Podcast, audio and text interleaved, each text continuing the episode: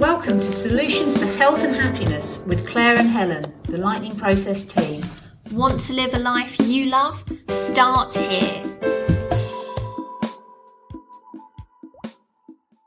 Hello and welcome to podcast 37 in our series. I'm Helen Harding and my co host is Claire Brooker. Hello, everyone. Well, firstly, we've got to say Claire's just got back from her honeymoon and wedding, so Woohoo! It has been a bit of a whirlwind the last couple of weeks. I have to say, honeymoon was brilliant. well, the wedding was pretty good as well. And, and one of the funniest things was when the vicar told Claire to stop smiling as much because he's never seen such a smiley bride. Oh, I was so so happy, and he was telling me on the rehearsal to to try and tone it down a bit, you know, because it was it was also quite a somber occasion. I was like, a somber occasion? I'm getting married. Come on. I think he probably So- meant serious Yeah, I, I, think, I think that's probably what he meant. Um, but anyway, I just couldn't contain it. I just couldn't contain it. But he was, he's such a character It was as well. good fun. It was good fun. And Claire looked absolutely stunning as well. oh, so so. did Tom, but Claire looked particularly stunning. I'm sure he'll be pleased with that, Helen. I shall pass that on to him. So today, I want to start by a big thank you to Catherine from changeability.me for leaving us a five star review on iTunes.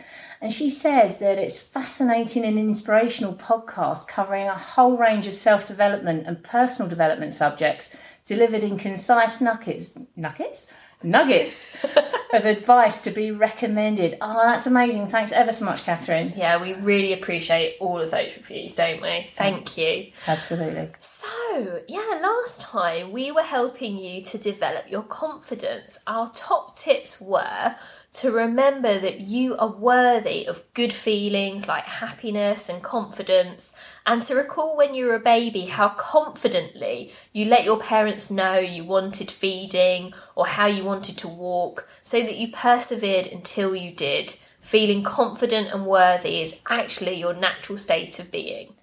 Remember, confidence is not having to know all the answers or being able to do absolutely everything. Instead, it's about having the willingness to try, to make mistakes, and to feel that although you don't know everything and you can't control everything, that happens. And what you can do is work out how to handle whatever comes your way. Flex your confident muscle by reminding yourself of past times of confidence and using this when you try a new thing for the first time, which you may be feeling unsure about. Do new things. This will increase your feelings of confidence tenfold. Instead of dismissing positive messages from others, learn to receive and accept the positive praise and feedback you're given. Start to practice a confident body posture and tone of voice so that you can start aligning not only your mind but also your physiology with confidence. So, today we are going to be discussing how to flourish, and we are all about having a life you love. We believe that learning how to flourish is a key element of this.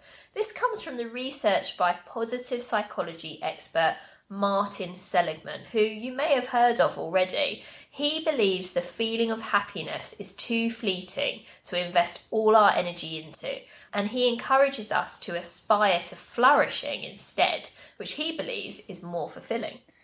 And it's an interesting idea and one worth exploring. So, what is flourishing all about? Well, what we love is it's about the journey. It's about creating positive change whilst boosting your well-being instead of thinking I'll be happy when such and such happens or this time occurs. It's about having a brilliant life while reaching your goals. Does that sound good? So here are our top tips for flourishing inspired by Martin Seligman. Your well being starts with your mind. What thoughts are positive and energizing, and what ones are draining you? Keep track of your thought patterns. Make a list of those thoughts that boost or sap your energy. So, thoughts that sap your energy could be perhaps jealous thoughts, thoughts that you're not good enough, and perhaps just general frustrations. On the other hand, energizing thoughts will be loving thoughts. A person you like being around, a project you love, something that you're looking forward to doing. Once you've got your list, you can start to make choices to reduce the stuff that drains your energy and the thoughts that drain your energy and increase the ones that actually boost you. For example, I've decided I want to spend more of my time coaching and seeing friends and doing art and exercising and doing all the stuff I love so I'm asking my virtual assistant to take on more of my boring admin that I hate doing.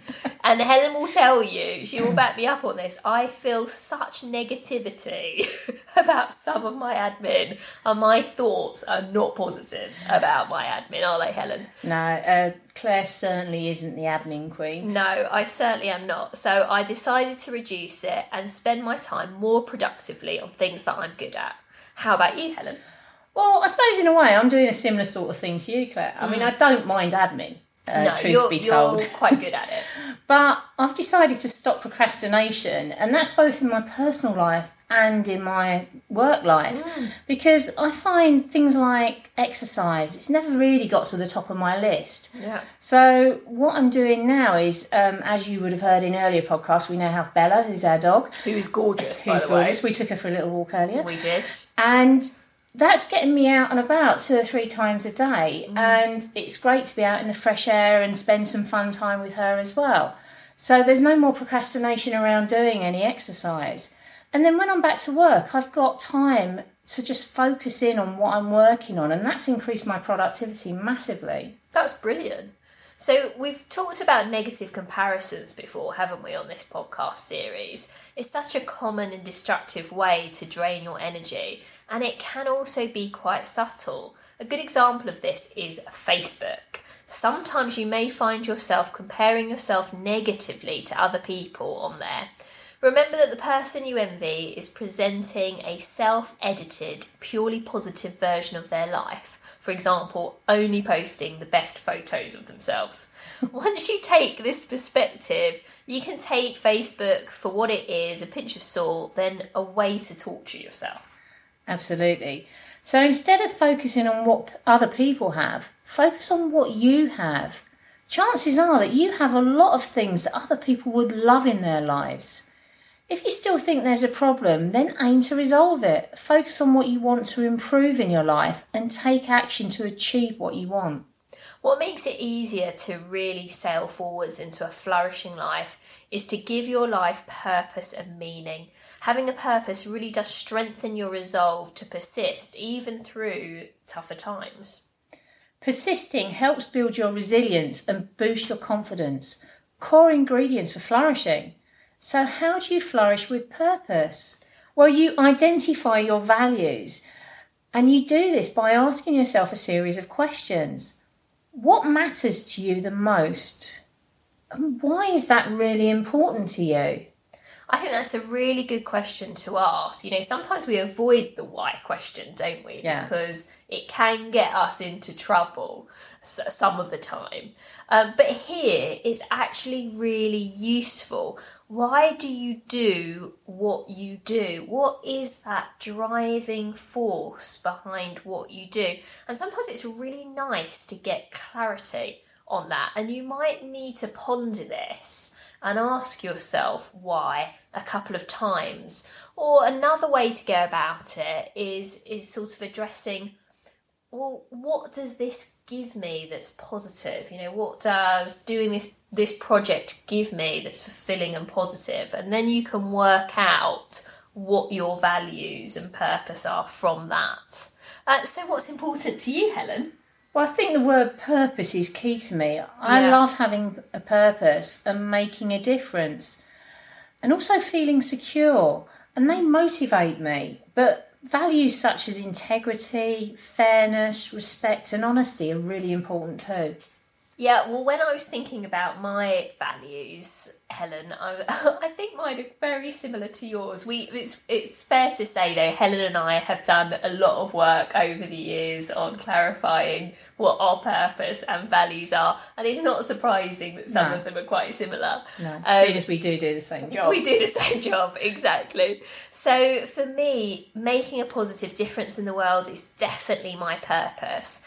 And I really value good manners. I really have a thing. Actually, I should have said that as well. Yeah, I really have a thing about good manners. It's just it's just something I really like it, and uh, kindness factors highly for me as well. So, what's important is living your values each day. Does your life reflect these values? At times, when we get too busy, it can be really easy to lose sight of what's most important to us. So, it's really important to live to our values every day, and you'll soon achieve a flourishing life. Do you know what? Having a flourishing vision can really help with feeling purposeful as well. It's absolutely vital to dream if you want to accomplish anything in life. And this all this also means being brave enough to be true to yourself. And uh, please see our podcast on being authentic. That should help you with that. um, instead of living a life, you know, that others expect of you. It's not just about dreaming, though, is it? Flourishing is a, is about step by step taking consistent action to make your dreams a reality. And how about fun? That's part of flourishing as well, isn't it? And another podcast that we did recently about laughter, and anyone who wants to check that one out, it was episode 34, which I think you'll agree is key for flourishing. If you lose your sense of humour, you know you're off track, don't you? Definitely. And I'm wondering, how about writing a fun list? You could brainstorm fun stuff you enjoy, which provides you with that boost. Perhaps set yourself five or ten minutes to get down on a piece of paper everything you love to do. Well, that sounds fun. Mm, yeah. So, write down all the things that interest you the most, the people you love hanging out with, what you could do all day long, your favourite places, sights and sounds. How can you experience more of this in your everyday life? In an article in Psychologies magazine, they talked about creating a fun account or a money box where you allocate a certain amount of your earnings to fun. I think this is actually quite a cool idea. That's a really good idea. Never thought of that before, like allocating, you know, a certain amount of money. Well, we have a change jar and we fill it up with all our odds of change. Yeah. And then what we do is when it's full, we cash it in and spend it on great stuff and fun stuff. So I suppose that's a way of doing it. Yeah, that is totally a way of doing that. I love that. Embracing life with its ups and downs, its highs and lows, its wondrous and its mundaneness. Accepting that sometimes we just have to suffer, and that's okay. And that can be really helpful because there are certain lessons that we can learn by that suffering. Yeah, I think this is key because sometimes expecting to be happy all the time, you know, 24 7 happiness, um, can be a little bit destructive. Cliche, I know, but if you want rainbows, you've got to have rain sometimes. And if you accept the rain, but crucially decide how you want to respond to it, then this gives you an opportunity to learn, to grow, and to flourish. Fantastic. Great, great metaphor as well. Thanks, I Helen. like a rainbow. so, how about relationships? Because these are key to flourishing in life as well, aren't they? Having someone or a pet that's always pleased to see you and who you're always pleased to see is crucial for your happiness. And so is having people you can rely on for emotional support. Yeah, that's a great point, Helen. Who are you always pleased to see? Well, I'm quite lucky. Um, my husband's one of these generally happy people, so he's always great company. And Bella, I've got to Oh, say, well, Bella yeah. the dog, she has got the most amazing waggy tail. I'm always pleased to see Bella. she is awesome she is making me want a dog. She is so cool. Oh dear. oh dear. uh, brilliant. So I'm I'm always pleased to see Tom, um, who is my new husband. Do you know what? I don't think I've referred to him as husband yet. Have you? Yeah. So now this on, is my on, on, the podcast. On the podcast, It's yeah. the first time. Um, yeah, I mean, it, it sounds a bit. It does sound a little bit pukey, but um, at the moment, you have to bear with me because I am still in that loved up stage. Um, and I'm always pleased to also see my grandma, who we call Nanny Mac. She's a bit of a legend in our family. You, you We met her at the wedding, Did you see her dancing? Yeah, brilliant. She's amazing. brilliant. Amazing. She's uh, she's eighty five and she still goes to her Irish clubs on a Saturday night and she's there dancing till 2 a.m. Wow. I know. She is she's quite inspiring. But she's always so pleased to see me and always tells me she loves me, which is very special. I can imagine. Sometimes you have to have a declutter of your relationships. I avoid spending too much time with people who deliberately bring me down. In fact, I don't have those people